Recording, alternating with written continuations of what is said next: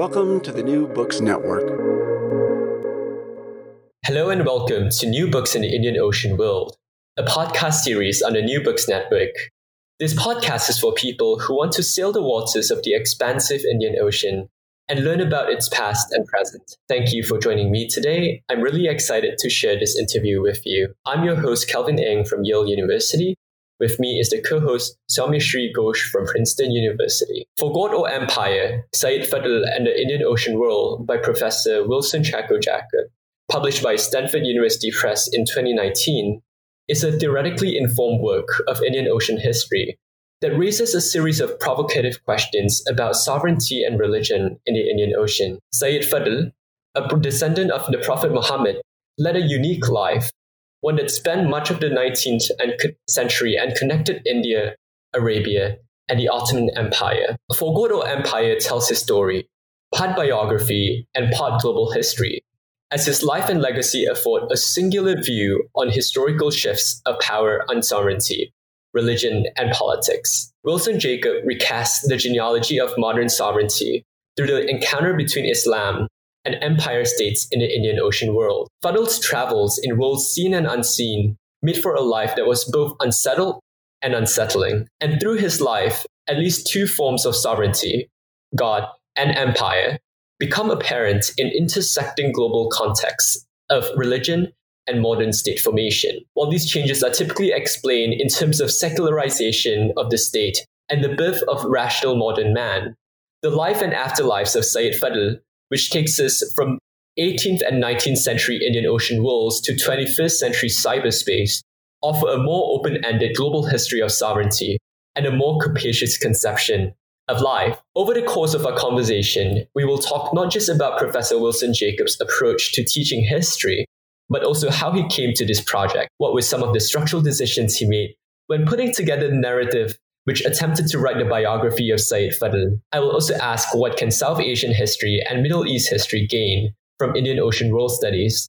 To learn about these issues and more, join us and stay tuned. I hope you enjoy the book, and I hope you enjoy this conversation as well. Today, I'm here to talk to Professor Wilson Jacob, the author of the captivating book or Empire, Syed Fadl and the Indian Ocean World. By discussing this book, we will dive deep to learn about overlapping currents in and off the Indian Ocean, between religious worlds and modern state formation. Wilson Jacob is Associate Professor of History at Concordia University in Montreal. His early training at Georgetown University and his doctoral work at NYU were in Arab and Middle Eastern studies, with a specialization in the cultural and gender history of Egypt. In addition to several articles, he has published a well received monograph on masculinity titled Working Out Egypt Effendi Masculinity and Subject Formation in Colonial Modernity, which came out in 2011 with Duke University Press and was co published by the American University in Cairo Press. Welcome, Wilson, to New Books in the Indian Ocean World, and thanks so much for taking the time to talk about your captivating book today. Thank you, Calvin. Thank you, Soumyashri. It's a pleasure to be here with you. So, just to begin, can you start us off by saying a few words about yourself that is, where did you grow up, where you went to school, how you became interested in your field of study, and any influential mentors you have?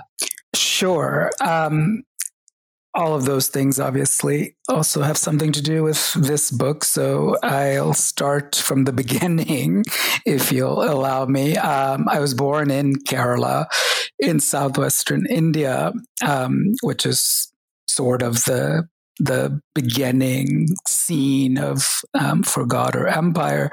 Um, and I lived there my first five years. Um, then our parents whisked us away to upstate New York um, as part of the great out migration from Kerala of, um, of women, actually, in large part, female led out migration. My mother was a nurse, and um, we ended up growing up in the US uh, between upstate New York for a year and um, Texas and Oklahoma um, for um, many years. Um, so finished high school in Oklahoma and um, did an undergraduate and master's degree uh, in the School of Foreign Service at Georgetown. Um, there had amazing teachers who um, introduced me to Arab history, to Islamic history, to um, the Middle East um, as a geopolitical formation. Um, Judith Tucker, the renowned historian of um, social and gender history in the Middle East, was my mentor, my main mentor. But um, I also gained a lot at Georgetown from the late Hisham Sharabi, um, who was technically an Arab studies professor, but in his um, later years, almost exclusively taught a sequence of um, European intellectual history that started in the 19th century as one seminar in the 20th century, and then readings in postmodern European thought. Um, so Sharabi was very, very crucial in um, helping me to see the importance of thinking seriously about European thought. Um, and along with Sharabi, Lalita Gopalan, um, a film studies professor, um, introduced me to the world of post-colonial theory and post-colonial studies. Um, so that's where I would say my foundation lies is is um, those five years at Georgetown. Um, but in between, I had a wonderful opportunity to study in Egypt um, in that famous American Junior Year Abroad um, type program. And Martina Rieker, a social historian who trained under Peter Gran, um, but also went her own um, way as a scholar that was heavily influenced by deconstruction and subaltern studies. Um, she was also very crucial in helping me to think history outside um, particular grand narratives and boxes that um, institutionalization um, of the discipline sort of you know, almost requires.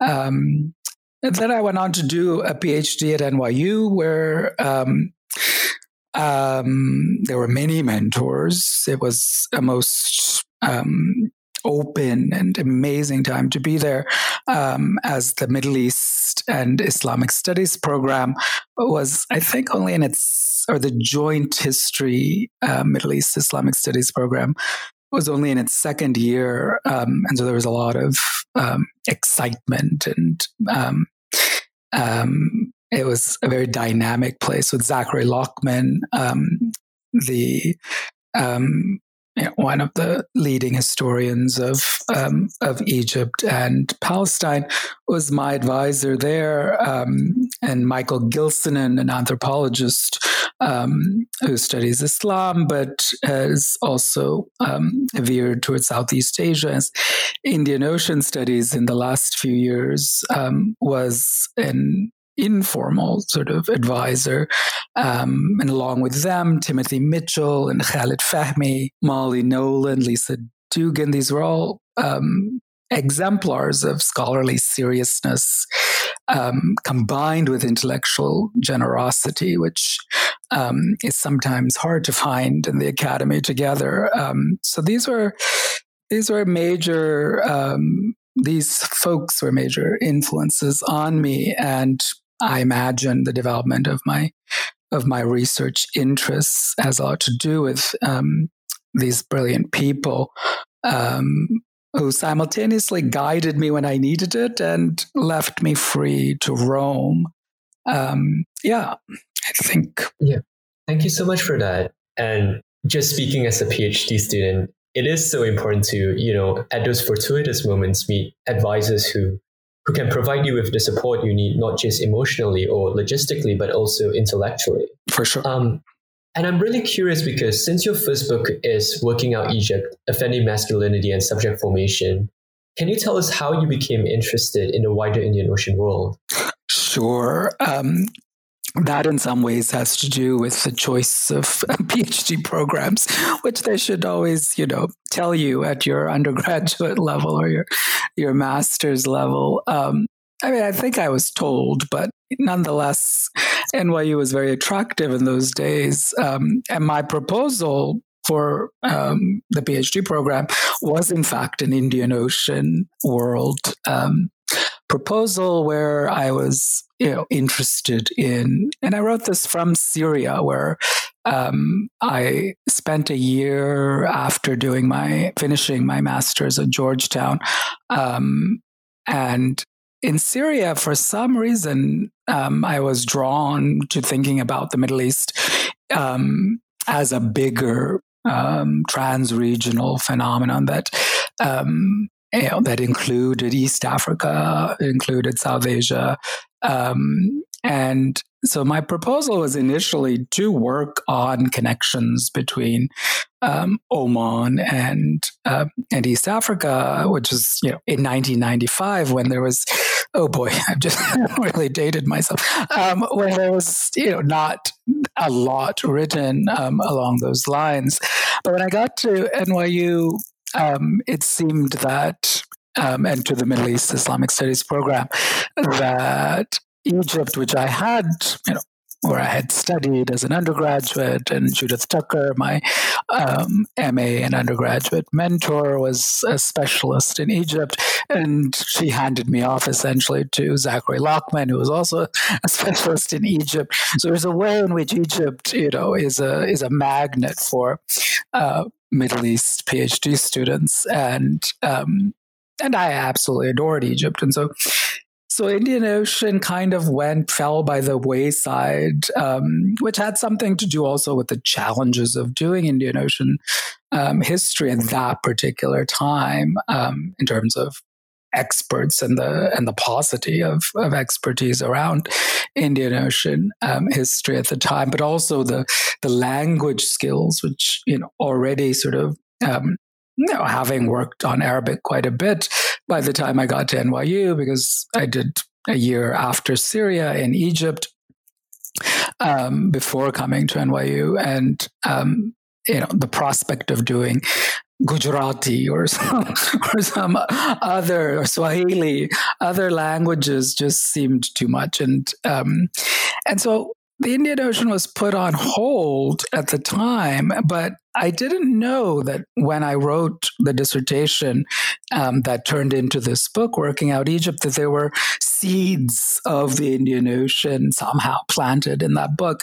Um, and it was a conceptual seed. And um, um, if you know that book, uh, it actually turns out being a book about sovereignty as well, um, but the kind of sovereignty we're familiar with, right? Um, the the the sort of anti-colonial nationalist movements and their quest for um, a sovereign state, right, um, and in independence um, from colonial rule. and that book sort of thought through how though that movement in the case of Egypt had also global um, contexts for um, formulating ideal notions of, of a national Egyptian man, um, masculinity, and so on. Um, but at the end of that book, there's a chapter um, that is a kind of almost response to myself for having um, locked myself within state sovereignty um, by writing um, inevitably a history of a nation state, um, you're locked into a particular conception of sovereignty. And so that last chapter deals with the figure of the Fitua, which, um, or in an Egyptian colloquial register, Fitua. Um, and this figure has both a kind of long classical um, conceptual elaboration in, in, in Islamic history, going back to, to medieval times, um, as an ideal um, model concept of masculinity that's tied to um, virtues like compassion, charity, generosity, um, and so on, uh, but also um, bodily strength and um, the ability to protect. Um, and I noticed that this figure kept appearing in my sources, but as this um, these sources that were written by the the main subject of that book, the bourgeois, right, elite, nationalist elite, um, the subject would appear as the other, um, would be uh, pathologized in these bourgeois accounts um, as the figure of disruption, a figure um, that threatened the new modern social order based on law and um, a particular kind of national politics um, that these effendis, these these um, middle class bourgeois claimants to the state, right, um, over and against colonial rulers, as well as um, as old elites as, and the monarchy. Um, so the Fetua was a strange counterpoint um, that threatened this new claim.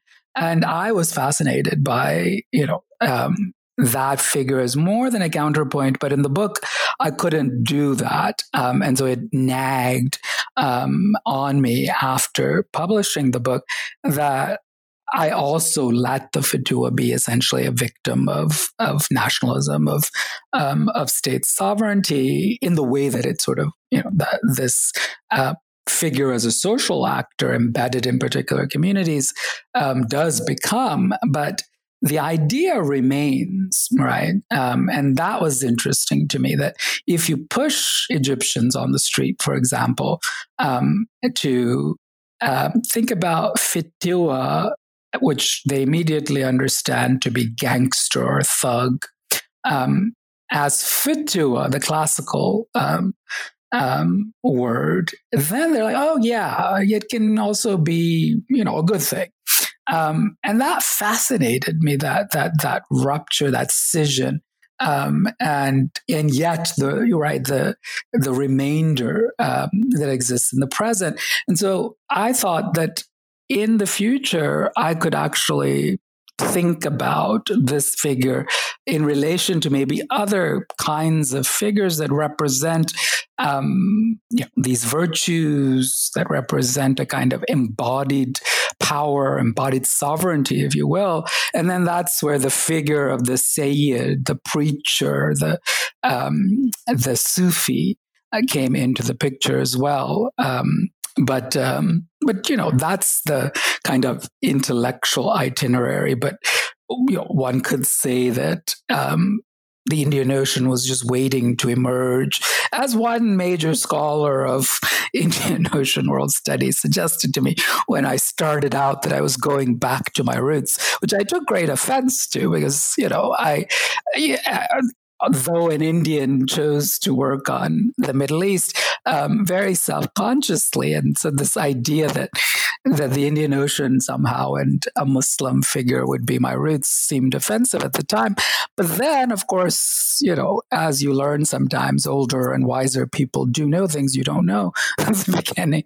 Um, it, it would pan out that being part of a particular Malayali Syrian Christian diaspora um, with its own institutionalized, you know, church forms that are transnational that um, that exist in the North American diocesan form as well as in the Gulf and and in other places. That this religious formation, which precedes the the Muslim formation in southwestern Malabar, um, that there were affinities in the end between um, between that biography that was mine and the biography that I would go on to to write. Beautiful. So, as someone who was previously located in Middle East studies and as a historian of the Middle East, can you perhaps share with us what Middle East studies and more broadly area studies can gain from Indian Ocean world studies? I could try. Um, it's a question a lot of people are have been thinking about um, lately, and um, I think you know. So again, going back to that other question about how does somebody who wrote about Egypt come to to to work on the Indian Ocean. Um, when I arrived at NYU, Timothy Mitchell was leading um, a multi-year um, research program, um, which I think uh, was entitled "Concealed Regions." So already in the mid 1990s, there were scholars um, who were trying to push the boundaries of um, area studies, right? So emerging as a as a critique of area studies, and um, I was fascinated by this this this um, I thought it was a sort of clumsy, forgive me, Tim, if you ever listen to this, a clumsy formulation, concealed regions, but it, it did offer um, some interesting possibilities um, where, you know, the, the region itself, what is it, doesn't necessarily have to be region as we think of it as these geopolitical formations, even if, you know, some people think of them as natural formations or as historically constituted formations they could be, you know, um, regions of thought, right? That we have um, that have been suppressed, that we haven't um, um been able to see as legible because of histories of colonialism and so on, right? So this is where um, I think Tim Mitchell was coming from in in devising concealed regions. It wasn't necessarily to suggest that people do trans-regional right studies, um, like oceanic studies or so on. Um, it was um, a kind of more Foucauldian-inspired um, critique, um, whereby um, certain objects are not even thought to you know be thought such that you would go about excavating them, right?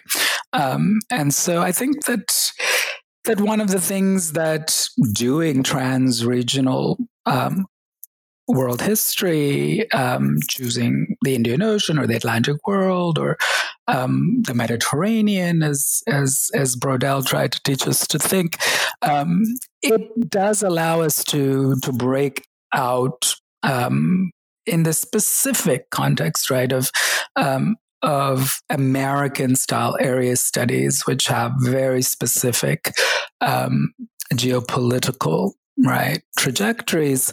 Um, thinking the Indian Ocean, I believe, helps us to to make legible the fact that the Middle East, as we have been studying it in North America um, and South Asia, are products of um, very specific um, institutionalizations, right, of knowledge, um, and that sometimes the legibility of that becomes possible by by looking at um, these in between spaces or um, what does Sugata Bose call it, like the trans regional arenas, um, and and I think you know that is what I um, had hoped to do um, with my book was both um, take the Tim Mitchell Foucauldian sort of um, um, um, critique of concealed regions um, that are concealed precisely because of other histories, right? That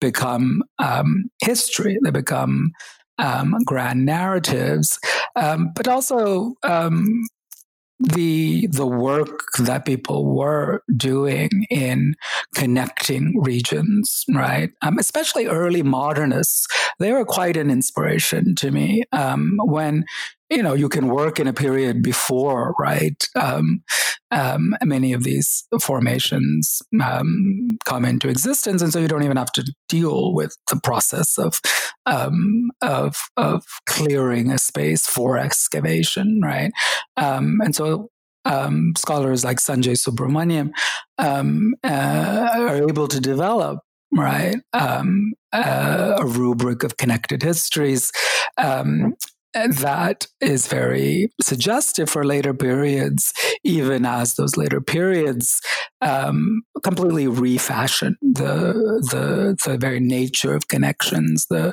the degree of connections, the kinds of connections, so on. Right, um, but um, yeah, I think that is all that I would have to say about what these established area studies might be able to gain from um, Indian Ocean World Studies is that by thinking about trans regions, where the trans regions are not just geographical, right, um, um, units, but also um, um, constellations, perhaps, of ideas that um, we once thought were um, you know, banished from the present, whichever present we're looking at, the late 19th century, mid 20th century, what have you. Um, and the the trans region helps us to think about or to see essentially how that may not have been the case, right? Right. So turning now to the book itself, can you tell us a bit more about how you came to write for God or Empire? How did the idea develop? What was the research process like? And how was your writing experience? Sure, the fun stuff. Um, yeah. So in terms of in terms of um, where this idea came from, um, it goes back to to one of the earlier questions, and um, and it has to do with the roaming, right? So when I was working on the first book, um, near towards the end, and I had moved from Egyptian archives and libraries to um, to the public record office, as it was called then, in at Kew Gardens, and I was looking at the British version, I guess, of um, of what the Egyptians were up to in the um, first few decades of of the 20th century, and the British version, after having covered, you know, um, the the Arabic sources um, quickly became boring to me. Police records and um, uh, you know spying on Boy Scouts movements and so on. Um, uh, reading these reports, um, which I could also do super fast, right, much faster than than I could do with the Arabic sources. Um, and so I found myself one day supremely bored at the archive and got up from my sources that I was looking at that day and wandered about the catalog section, um, the the the you know, the extant the hard copy catalogs and. Uh, I pulled up one random one and um, and I don't know if it magically opened up to. So then the Sufi is calling me. No, I I doubt it was that, but I don't know how. This one opens, and the entry is for the Mapla Outlaw. And something about it struck me, right? Um, I didn't know exactly at that moment why Mapla um, resonated for me. Um, but it did. And so I pulled up those records and um, they were foreign office, like these huge tomes, um, too, actually, huge tomes of correspondence um, about this Mapla outlaw. Turns out it is um, Said Fadl. Um, and the British are um, shooting letters and reports about this one Mapla um, that they have deemed an outlaw um, around the world, right? From uh, from London to Aden to to Jeddah to um, to Simla to Delhi to to Madras, um, they are um, you know um, obsessed, it seemed, with this figure. Um, but at that time, uh, Said Fadl's rap sheet, as I as I like to think about it, um, was incredibly exciting, um, different from reading British police reports about Boy Scouts um, in some ways. And all I could do was write down a note, uh, you know, for future reference that here's a fascinating figure. Um, maybe you could do something with this later. And so once the other book was was done, and I found myself in a Canadian research space where uh, you know your first year on the job you're instructed to um, apply for um, the various federal and provincial grants that one gets in canada for research um, and so the Canadian system, in a way, uh, uh, urged me to find a new research project very quickly. And I remembered those notes. And based on that, I, I, I wrote up a research proposal that actually succeeded in getting me a provincial and a federal grant, um, the Social Science Humanities Research Council of Canada and the um, and the Quebec um, New Researchers um, Grant um, that gave me you know, the resources I needed to to track down this um, history of Said Fadl from Istanbul to uh, to Malabar, to um, Oman, to to the British Archives in London, um, which would be a ten year process, right? So the grants came in in um, 2007, maybe 2007, and I started to use the grants in 2008 to make um, initial trips to Istanbul, to to Kerala,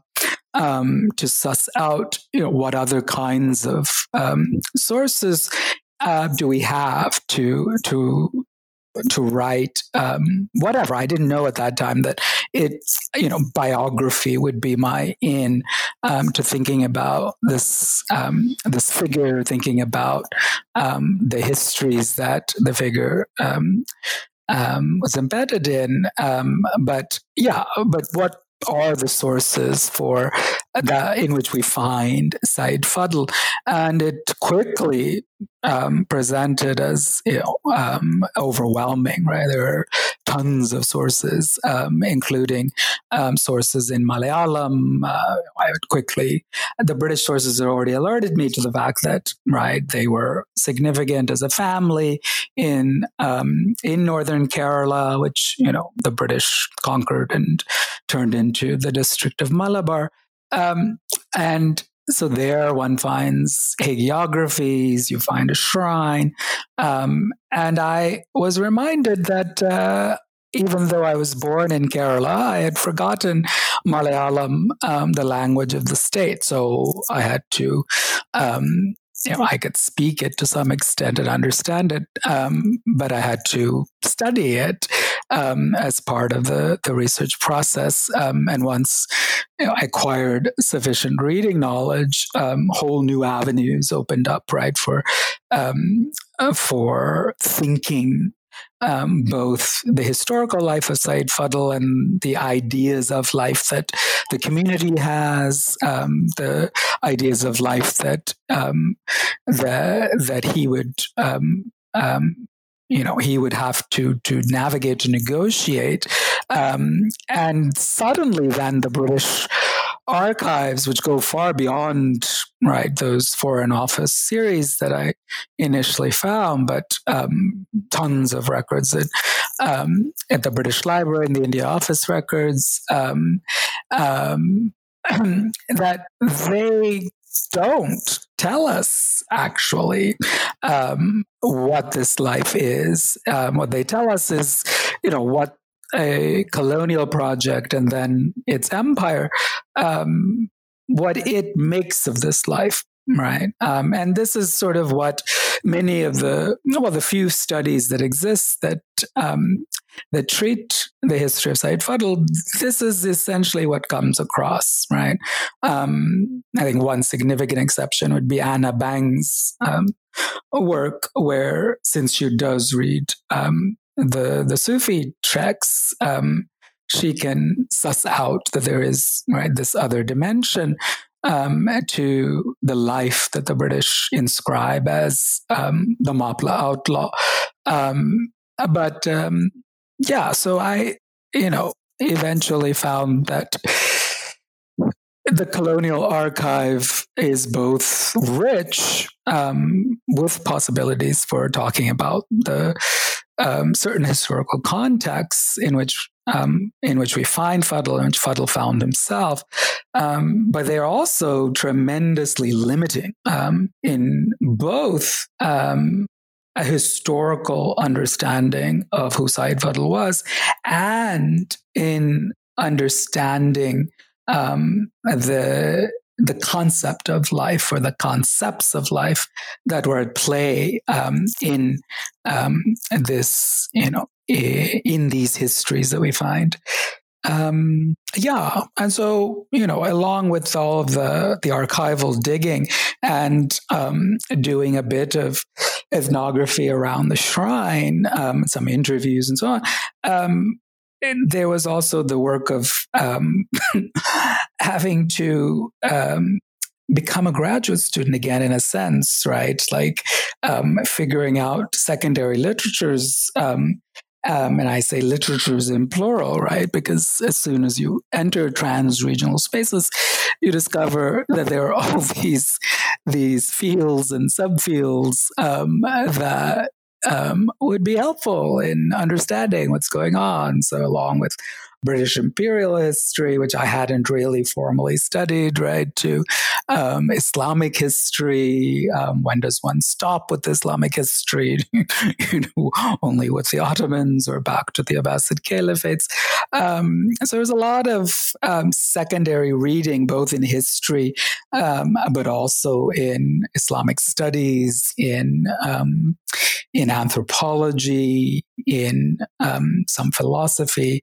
Um, and, you know, that is part of the reason why the book would go on to take another um, decade plus to actually come out. So, uh, so, let's actually turn to the book right now and its chapters. And I believe Soumyashri here has a question. Okay. Yeah. Um, hi. Thank you. Um, uh, let's begin with your uh, broader theoretical structure. Um, it's different from theories and concepts within the Islamic tradition that scholars would usually draw upon. Uh, so, how do you contribute to the scholarship of South, um, you know, like on South Asian Islam, the Indian Ocean world, and especially of Malabar, if one thinks of the recent work of Sebastian Prange?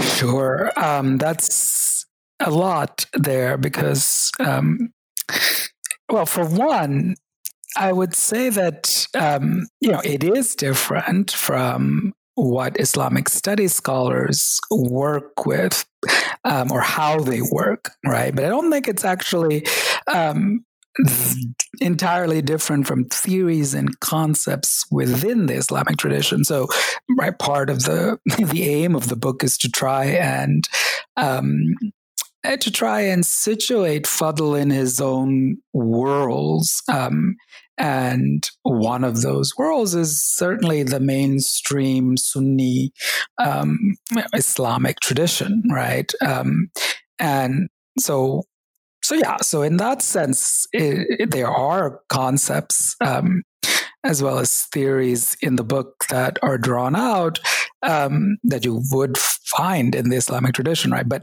my, of course, approach um, to them is, um, you know, somewhat cursory, somewhat shortened because of my interest in those other worlds as well that um, Sayyid Fadl inhabited and helped to shape. And and there, um, you know, we see then additional layers of both Islamic um, concepts, but also um, secular concepts of government and so on that emerge. And so I needed um, a framework in which I could try and capture right this multiplicity of um, both historical contexts that Sayyid Fadl inhabited, but also of life worlds that he um, that he moved through, that he thought about, that he constructed, um, and there I felt that um, you know what's available in any one discipline um, is is is uh, not sufficient, right? To to do that work, um, and then so you know moving right as he does, and with him um, from Malabar, which is where he's born. But then again, um, the book sort of starts with his father. So moving from Tarim in Hadramaut, Yemen, um, to Malabar in the mid 18th century, um, and then moving again um, as part of a um, a forced movement in a sense um, from Malabar to Arabia, um, and then throughout Arabia, and from Arabia to um, to Egypt and to Istanbul. Um, you have just in terms of space um, that's both geographical, um, but also imperial spaces, um, once Islamic spaces,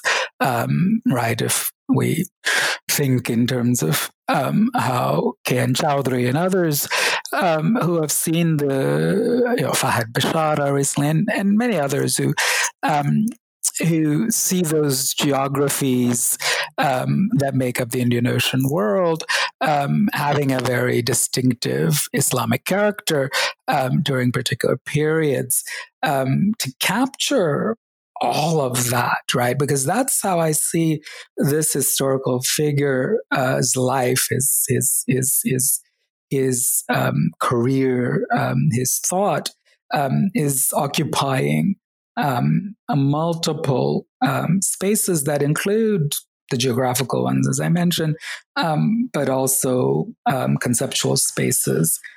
wherein then space also becomes exploded in some ways, right? To become multidimensional as, you know, even the British in their sources almost, you know, begrudgingly note that there's a way in which these figures, the Sayyid, um, the two Sayyids, um, Fadl and his father, Sayyid Alawi, occupy multi dimensions, right? I mean, they um, they depicted it in terms of of, of almost a mental derangement that they enter these states of hal, right? These um, conditions of um, of ecstasy. Of um, I think the British used words like you know being beside oneself. Um, how do we capture right the significance of that um, beyond a kind of colonial curiosity, but also um, you know what I think, at least through the 1830s, um, was a, a, certain begrudging respect, right? That that this um, ability to command power, to command forces that um, aren't always um, legible, aren't always um, you know part of any rational kind of order um, which would change from the, I think, around the 1830s, is what I say in my book, um, where they're less sort of curious and more about um, asserting, um, you know, a more um, universalist, absolutist form of sovereignty. But um, in that kind of hazy period up to around 1830, even the British are acknowledging that um, that these Sayyid figures, right, um, um, are able to um, exercise power in their jurisdictions um, without the use of armies or without the use of um, right obvious forms of of compulsion. Um, and so, how do we capture that? and then that's where I thought that you know the traditional conceptions of sovereignty have to be mapped, but they can't be um, the full story that I present in the book. And um, and so, in addition to sovereignty, how we can think about life forms the um, the theoretical structure. I think, um, and here the Sufi conception of um, the unity of life um, which you know perhaps was just a convenient translation to try and stay within the the the orbit of life, as I think you know Sayyid Fadl and his followers uh, are sort of um, are, are are compelled to think life um, in in new ways. In the 19th century as as colonial powers as state powers lay claim to life um, but you know it's typically translated wahdat al-wujud as the the unity of existence. Um, but i didn't want you know to just to just as you say right to just um, map an Islamic tradition, a Sufi tradition. I wanted to actually deploy it as um, an analytical category. Um, and so for that, I, I altered the translation um, a little bit to unity of life. Um, so that we might be able to to capture those things that even the colonial um, officials in Malabar are are are sort of seeing, right? Um, yeah. So in that way, I guess what I have to contribute to to scholarship on South Asian Islam, the Indian Ocean world, Malabar, um, is a kind of connectivity or the offering of a sort of, um, you know, um, version of what connectivities that aren't just about commerce or um, right the um, growth of um, British imperial power, but connectivity that actually moves beyond um, the um, rational realms, right? Connectivity that um, that people experience when they go to the shrine at at Mamburam, for example, right? They're not connecting to um, the Indian state or to the old colonial state or, um, you know, or to some idea of the caliphate, right? They're connecting to other um, powers. And so to make that connectivity um, visible, even as it quickly becomes invisible, because it's, you know, it is the precise um, reason that it's hard to to to to theorize or to study is because it's not really there, right? So, right. Um, anyway, that uh, I hope would be a contribution. Yes. Yeah, uh, going back to your life forms. So, uh, what you offer us is really a very exciting and experimental way of using, you know, life forms or biography to explore intellectual, political, and community histories across the Indian Ocean. And you encourage us to look beyond the long shadow of the state, especially in laying out your central concept of the Sayyid sovereignty. As a method, then, I was wondering how do you engage with the indigenous archives of the Sufi and Shari traditions in Malabar? Because there were quite a few genres that were very important to the religious life of Muslims of the region. And the idea of self sovereignty must have evolved in relationship to that life. So, how was that life? You know, I mean, how was the relationship like?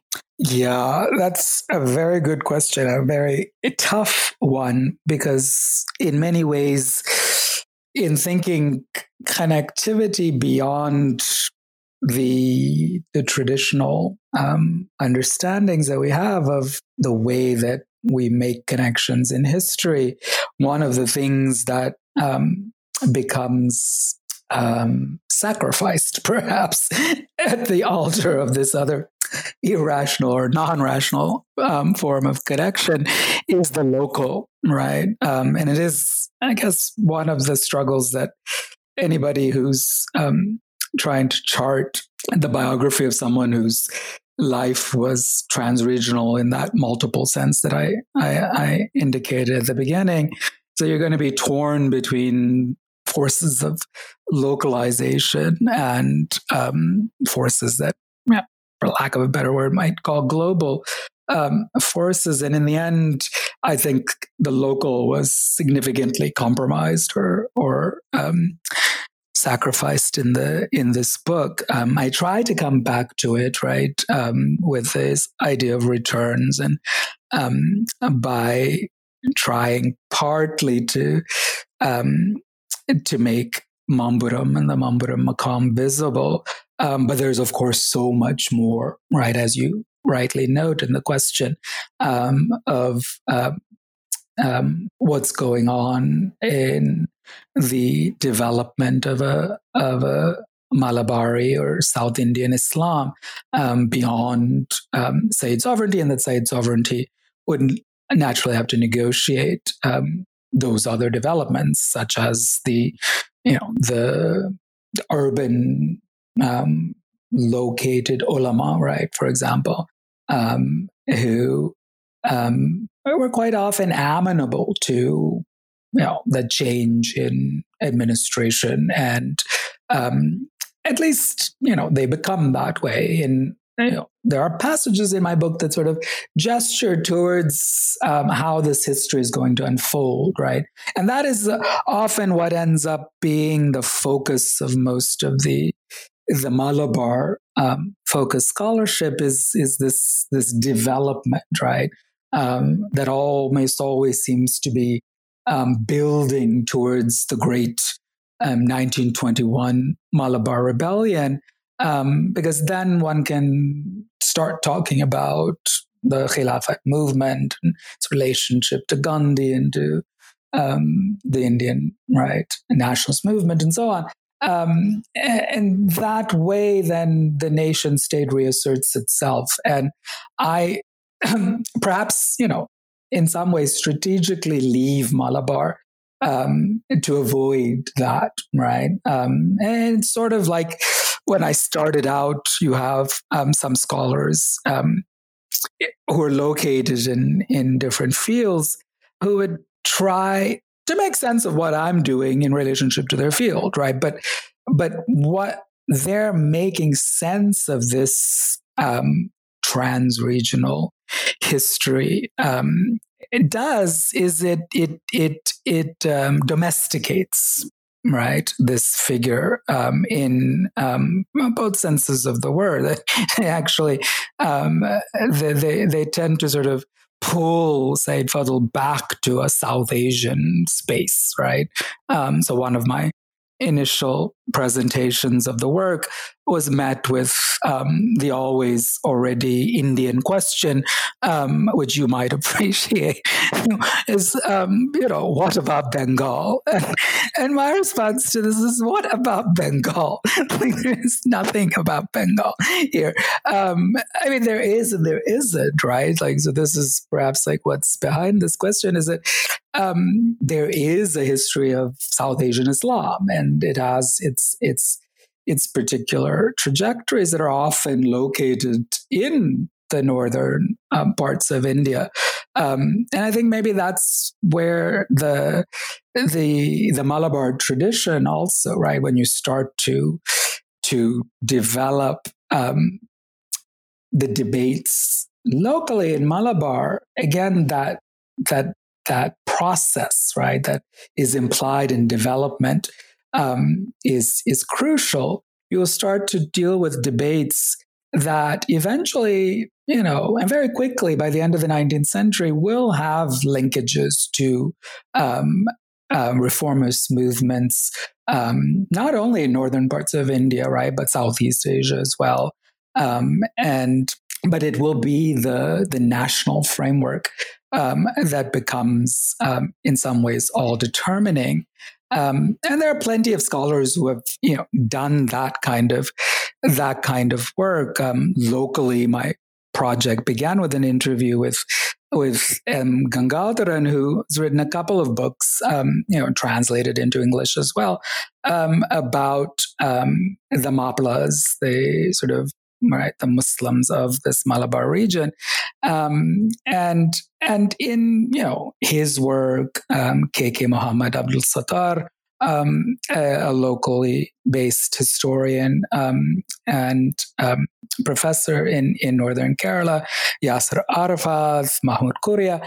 Um, there's a way in which you know, the local um, is um, is far better captured, right? In in those works. Um, and that's precisely because they think about the debates that emerge um, in Kerala by the end of the 19th century. That will be part of the larger intellectual background for the Malabar Rebellion and how you understand the Malabar Rebellion and so on, um, which is all important, but it's just not work that I did. So answering the question um, is also quite quite difficult. I mean, at one point, the call of Malabar was there, right? Um, especially as as I began to see what the richness, you know, what richness there was in the debates that that develop around shrine practices, right? As you have um, the the great, you know, second round, if you will, of migrations to the Gulf of labor migrations and the returns to Kerala, where Kerala is right on the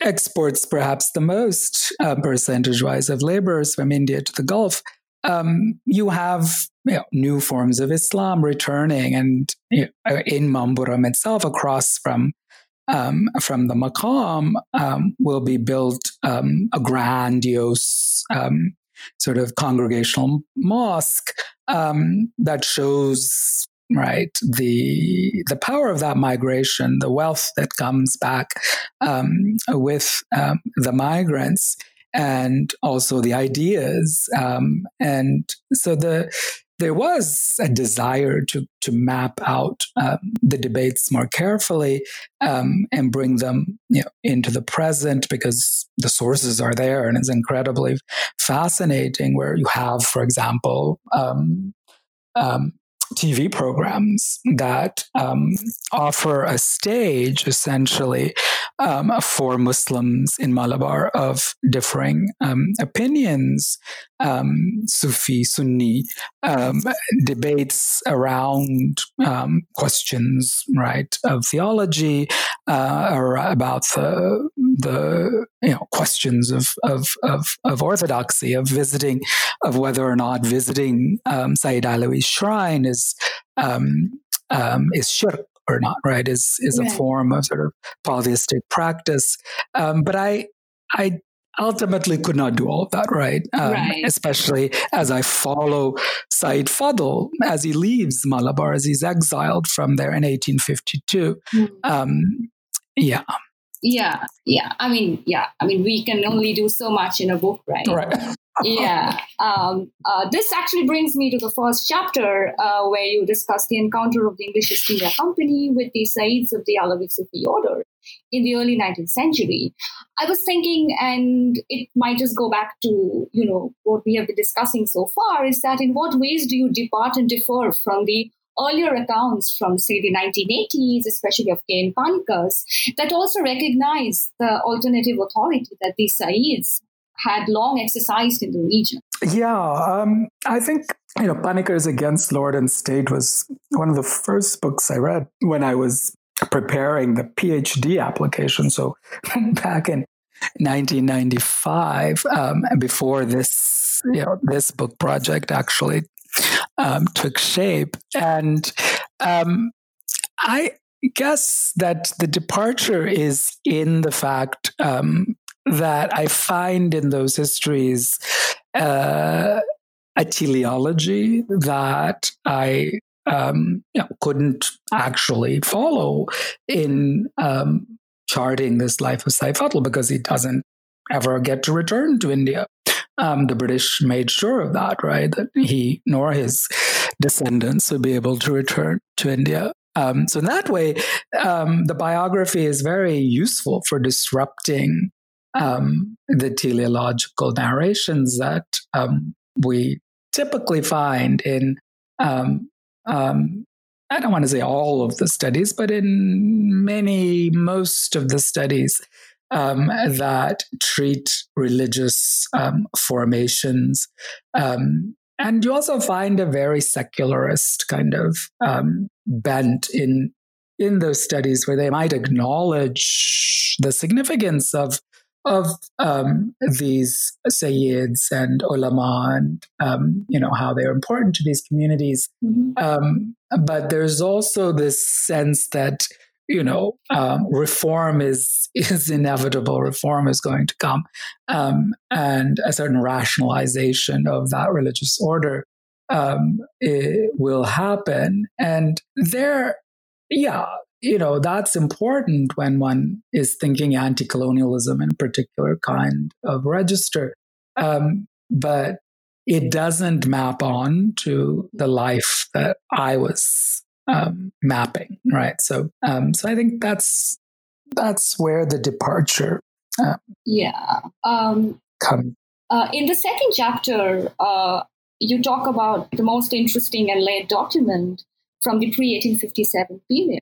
Um, if you could tell us more about it, how does it bring together themes of religion and sovereignty you explore in the book, and the virtues it offers about a good government in Islam, and also what implications it has for the Indian world? Sure. Um, and this uh, actually, this this text, Uddatul Umara, the um, preparedness of princes um, tells us a lot about the teleological that I was um, that I was referencing earlier. Um, so it's a text um, whose full title is عدة الأمراء والحكام لإهانات الكفر وعبدة الأصنام The Preparedness of Princes and Governors for the Affronts of Infidels and Idolaters. Um, and it's a text that actually is produced um, outside India um, and will end up um, being smuggled back into India. So, so the story is that um, in the 1830s, when there were a series of uprisings against um, um, landlords and against the British, um, which were seen as Islamic uprisings, Muslim uprisings.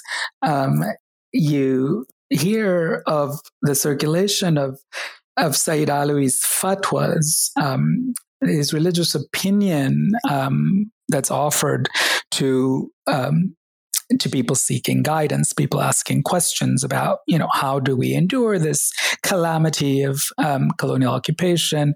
Um, what is right? What is just in this situation? And so you have a series of fatwas that appear, and um, the colonial officials, you know, will acknowledge that they exist and that they circulate in the region. Um, and they come to be grouped under within you know under the title of um, of a Saif al Batar, um, the sharpest sword. And the fatwas are, you know, typically regarded as jihadi fatwas, right? They're, um, they're calls to the lesser jihad, to an armed um, resistance, to an armed struggle against um, those who would undermine um, Muslim life, Muslim sovereignty. Um, but what happens is that the British essentially confiscate um, the extant copies and um, they were apparently out of circulation by 1851 or so.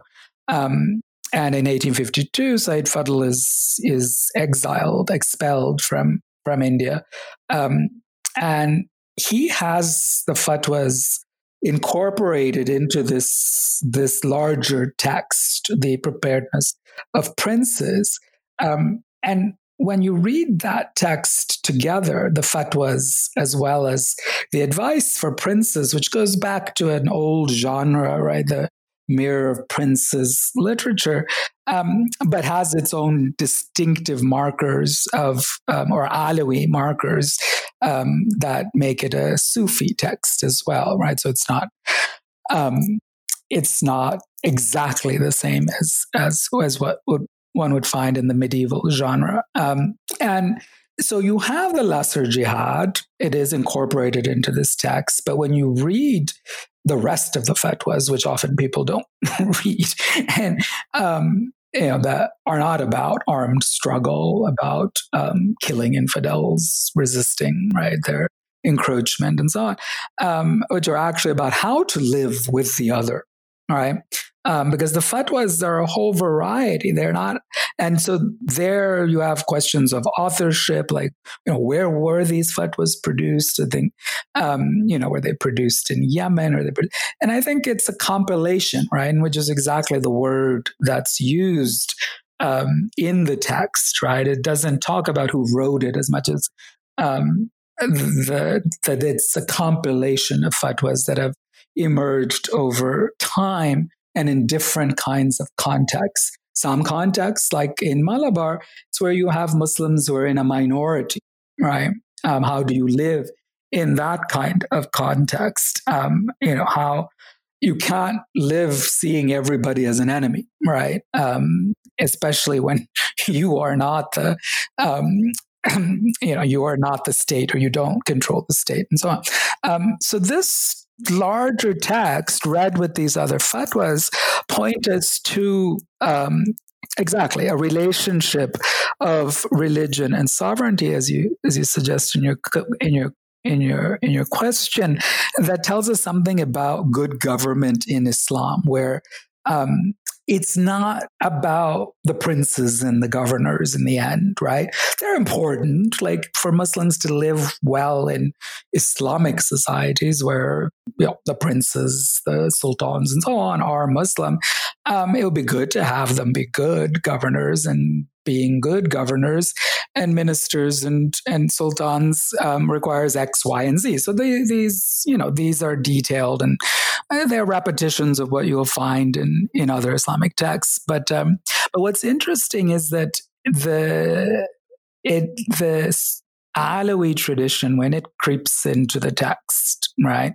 Um, a text which actually has prayers to the Ottoman Sultan, right? So it's printed in Cairo in 1857 or 58. Um, and then it, it, you know, then it makes its way back to, to Malabar, and we're not exactly sure how.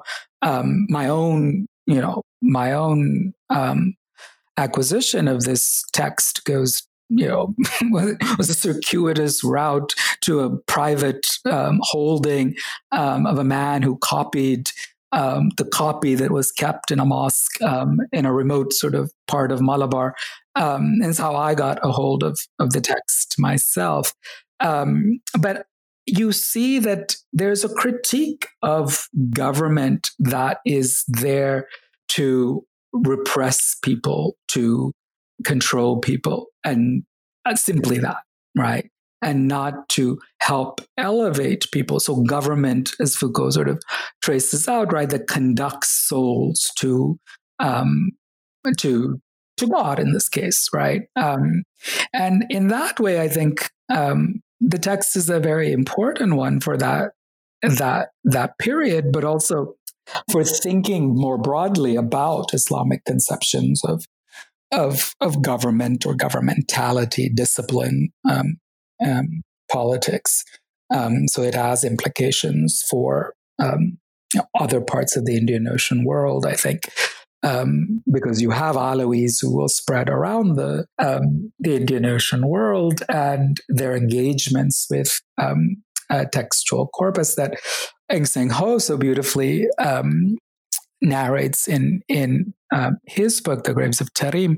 Um, you know, alerts us to the fact, right, that there is there is a wide circulation of particular um, um, of a canon of sorts, and it is a different sort of canon, and the Indian Ocean world, I think, is very important in constituting that canon.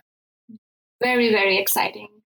Um, yeah, I mean, I was I was fascinated by how authorship works in these fatwas because Malabar had a long tradition of seeking legal opinions from Shafi authorities abroad. So it to- makes total sense that these fatwas were probably more of a compilation than having you know originated from just one author um, the chapter three moves very briskly around the Indian Ocean, and it's a great read.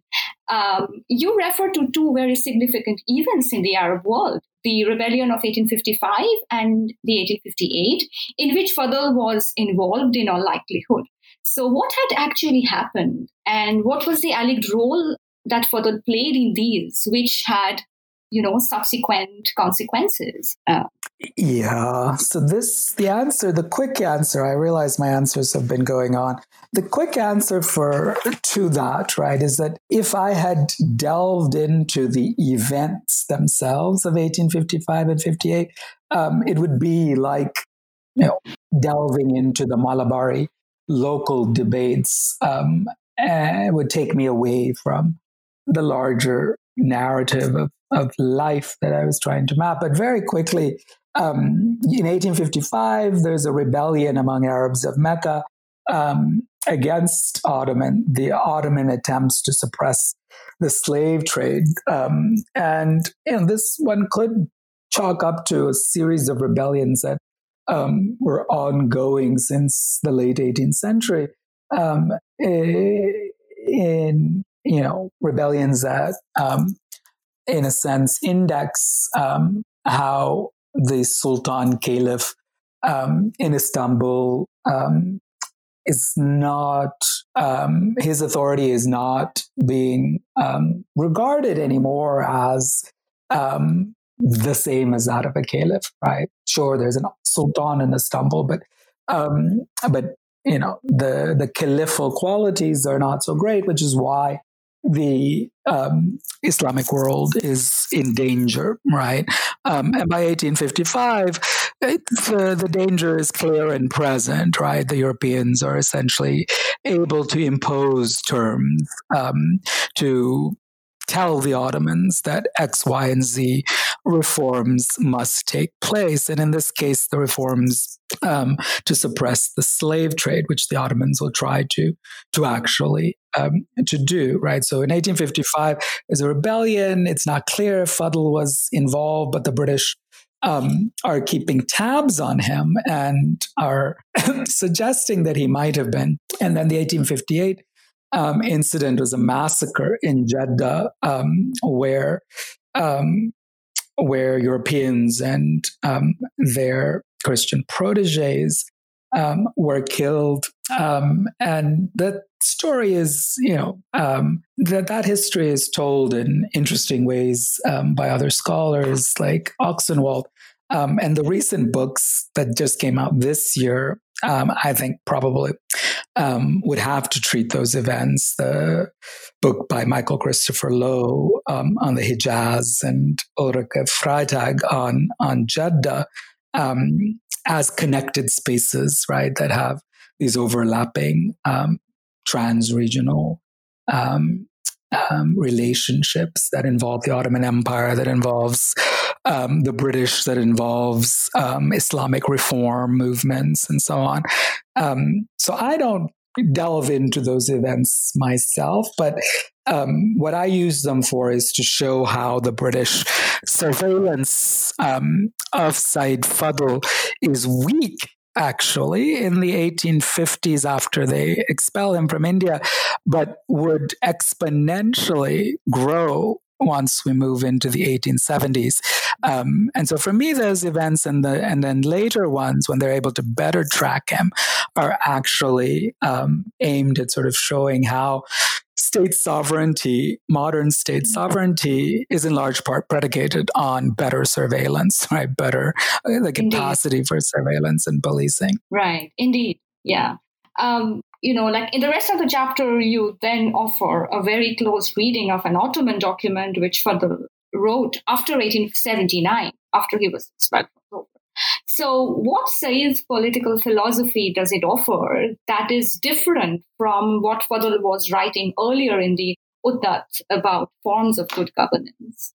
Yeah, um, that's an excellent question because this is the moment when um, we can see very clearly that he has undergone um, a series of of intellectual shifts. Right, um, you have the son of um, a revered um, saintly figure um, who will leave India with that patrimony, with that heritage, um, and with the knowledge that his father, you know, that his burial site has become a shrine. Um, and so continuing an Alawi tradition in the Indian Ocean world, um, where um, important figures of the tradition, um, they will be shown this reverence and this respect, and their um, and their burial sites become maqams or shrines.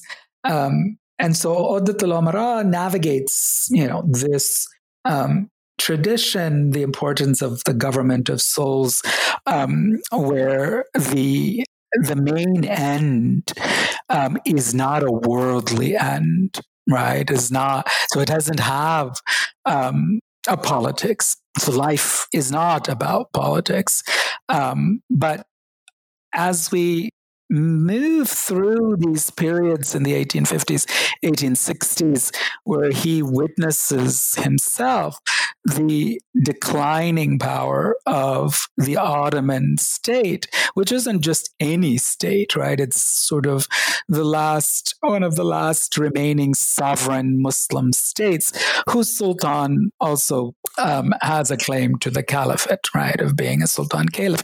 Um, and so to witness the weakening of the state um, draws him into um, politics, into thinking life in political terms. And that is a major shift in how he um, thinks his own Sufi tradition and thinks Islamic concepts um, because geopolitics suddenly start to um, and become more detailed in um, um, in these reports, which are not you know any longer Sufi treatises or or, or chronicles or what have you or you know, biographies.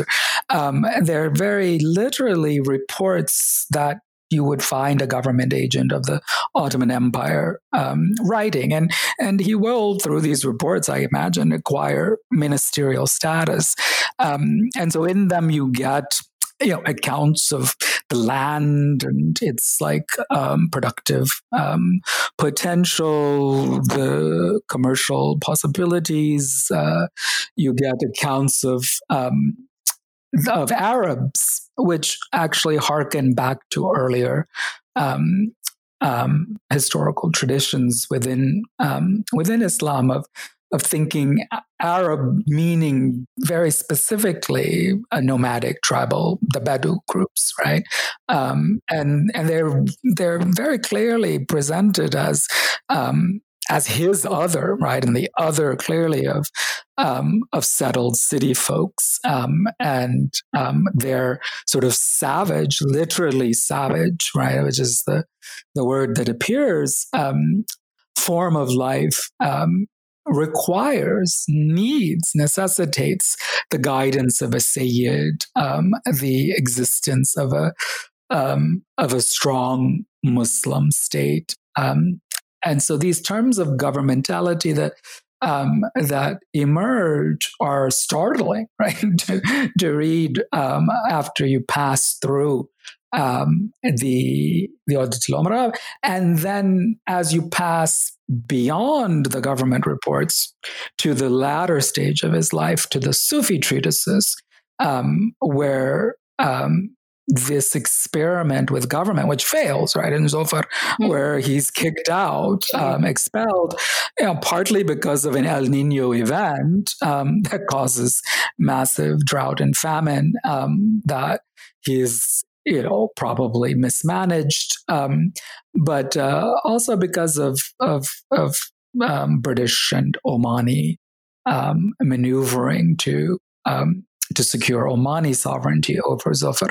Um, but that coupled with essentially home um, house arrest in Istanbul, where you know when that becomes clear to him by the end of the 1880s that the Sultan has no intention of letting him um, roam free and mm. potentially create diplomatic incidents between the Ottomans and the British. Mm. Um, he turns to the Sufi um, tradition that he's an heir to um, and problematizes, I would argue, if we were to radically recontextualize those Sufi texts, them texts, then they become um, a problematization of what he himself had participated in just um, um, you know uh, a few years earlier um, of trying to conceive sovereignty um, through the biopoliticization of life. Right, very rich indeed.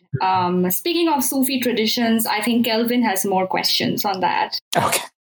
Yeah, I I think that your work is really meaningful and significant also in the way it treats the Sufi mystical treatises methodologically. And I think that historians in general stand to benefit from really your approach in reading uh, this set of texts as political treatises and as embedding within themselves a set of politics, a set of ethics. Um, just to zoom out a little bit, I have a more broader question about how the genre of Sufi mystical treatises has been read by scholars of religion or anthropologists, and in what ways are they valuable to the historian um, in your case? So, what is the ethical and political subject that is often assumed by scholars um, who are operating within a secular framework? And in what ways do these Sufi mystical treatises undermine that vision of the coherent, autonomous subject? Sure. Um, very good questions. Um, I can't elaborate, obviously, all the different ways they may be read in other disciplines. Um, but my feeling is that they're certainly given more weight in religious studies and anthropology um, than in history, um, and even in sort of um, theoretical studies of, of law.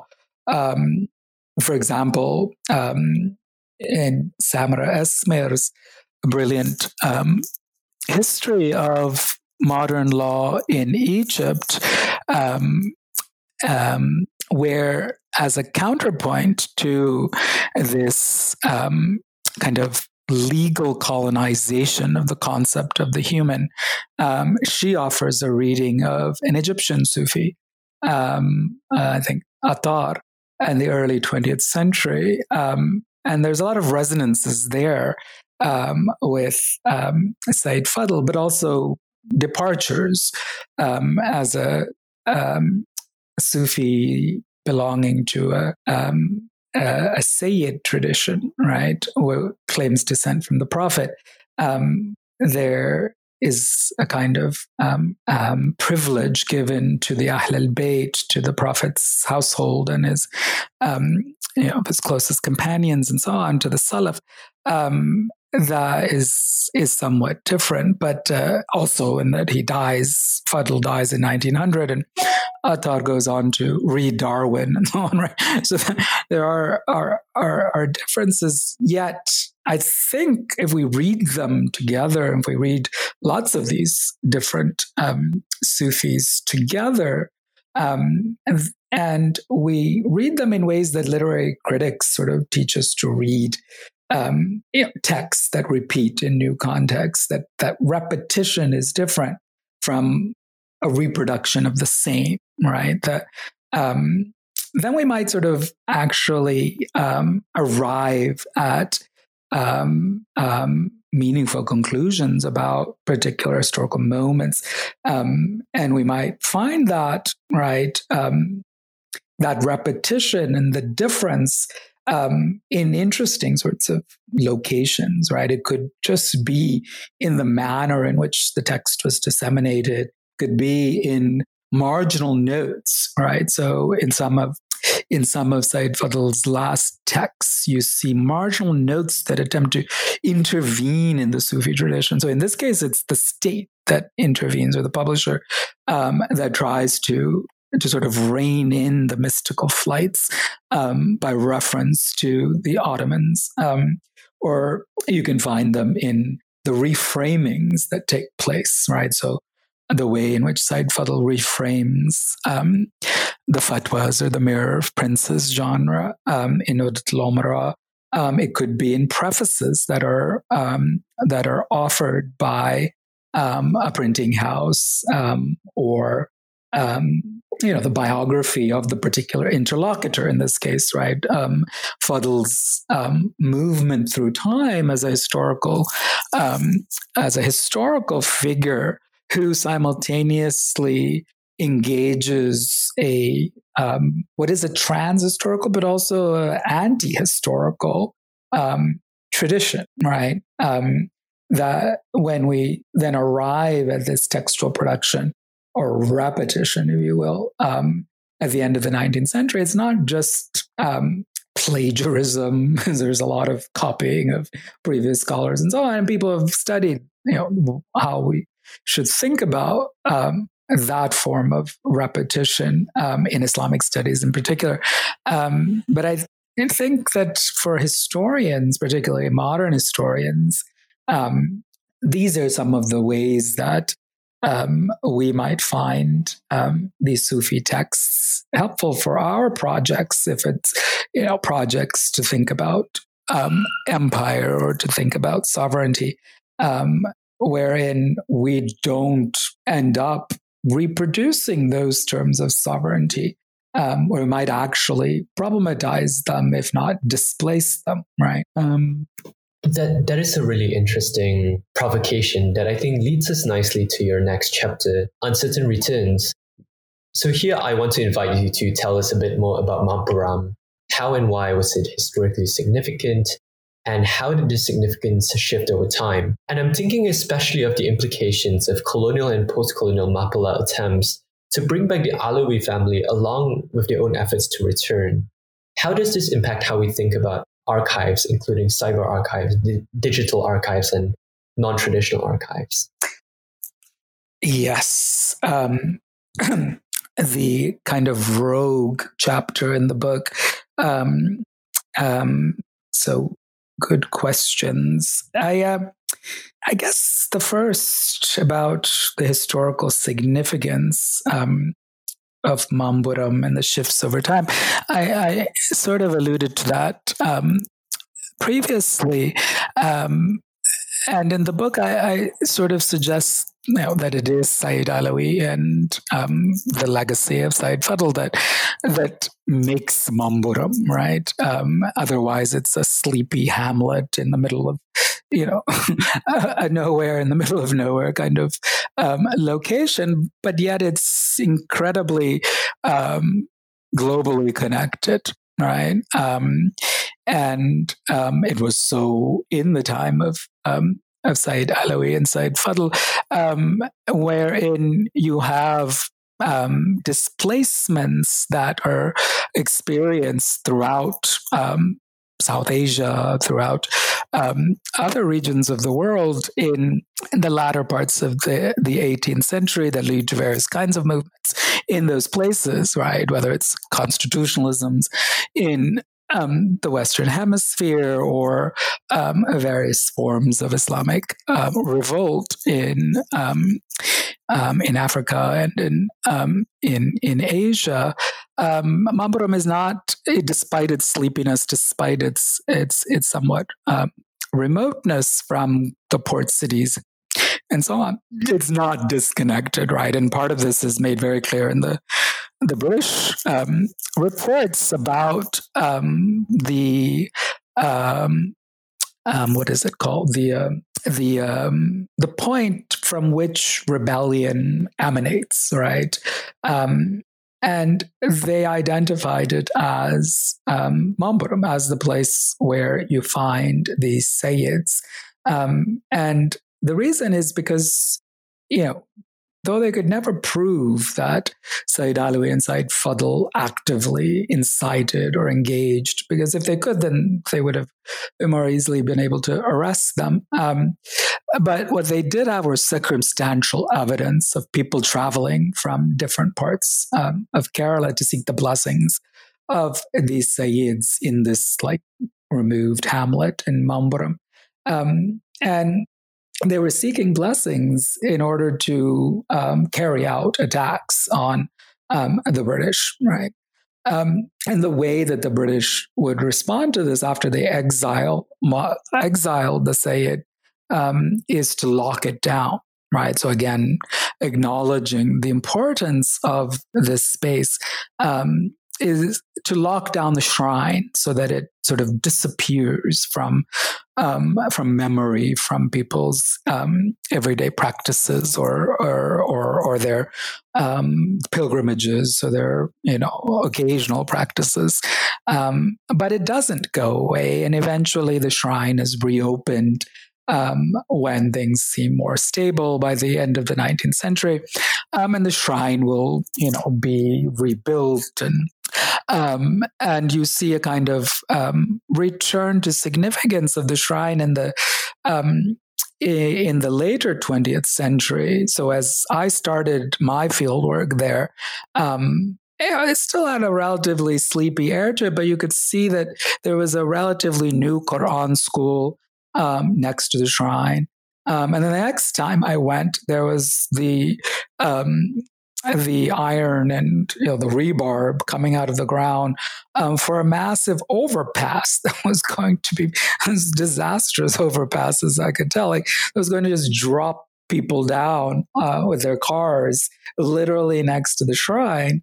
Um, that didn't seem like a very clever idea, but um, the shrine complex was growing into a, a complex, right, with um, a set shopping or a, a, sort of area with stalls for, um, you know, selling ritualistic kinds of items, hagiographies, um, you know, textbooks for preparing for your um, for your college entrance exams, various kinds of um, book stalls as well.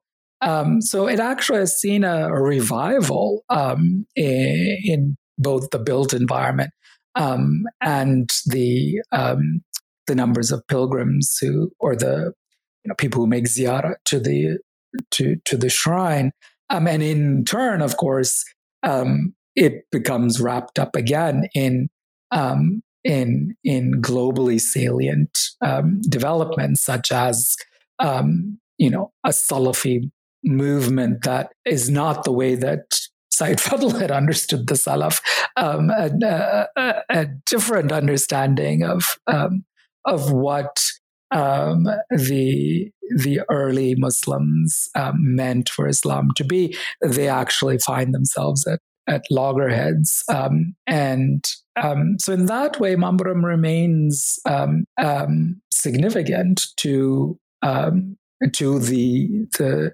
the debates that are ongoing both in Malabar, in the rest of India, um, and um, in in many other places around the world about the the true nature of Islam, um, the the relationship of religion to politics, to um, to intermediaries, whether there can be intermediaries between man and God, and so on. Right. So so this little place that doesn't seem um, under you know in, in, using certain criteria to be significant in any way um, has significance. Beautiful. So before we move on to our last traditional quest- question can you please read a paragraph from the book for our listeners? Oh sure. Um, I suppose maybe closing this out with the closing of the book um, would be the best um, thing to read. Um, okay, so finally, in order to release our story from the grip of sovereignty's mediations,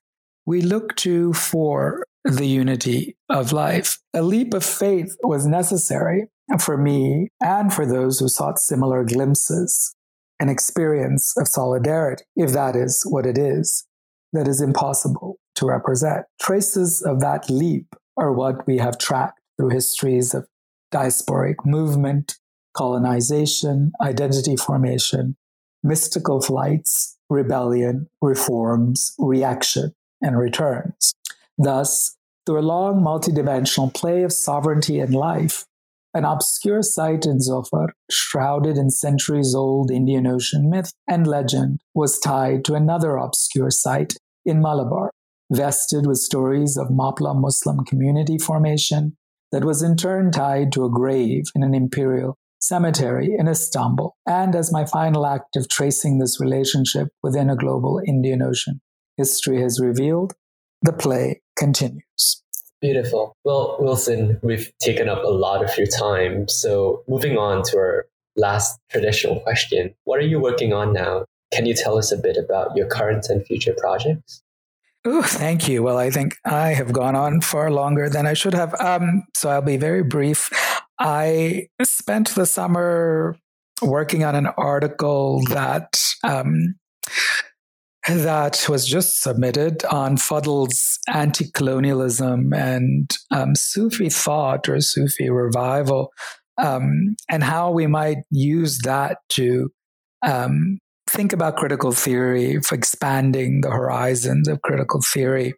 Um, and um, other than that, which was exhausting to do, um, I haven't given much thought to to what are, what should come next. Um, I think after the Indian Ocean rounds that I've made, I'm I'm probably ready to return to the Arab world, um, especially to its non-capital sites. Um, after many years um, in Cairo and having lived in Damascus, um, I fell in love with this little place called Salalah in Oman, um, but also um, with the Fayum Oasis in Egypt. So, if someone can point me to a way to locate those two in a historical frame, I'll be I'll be set.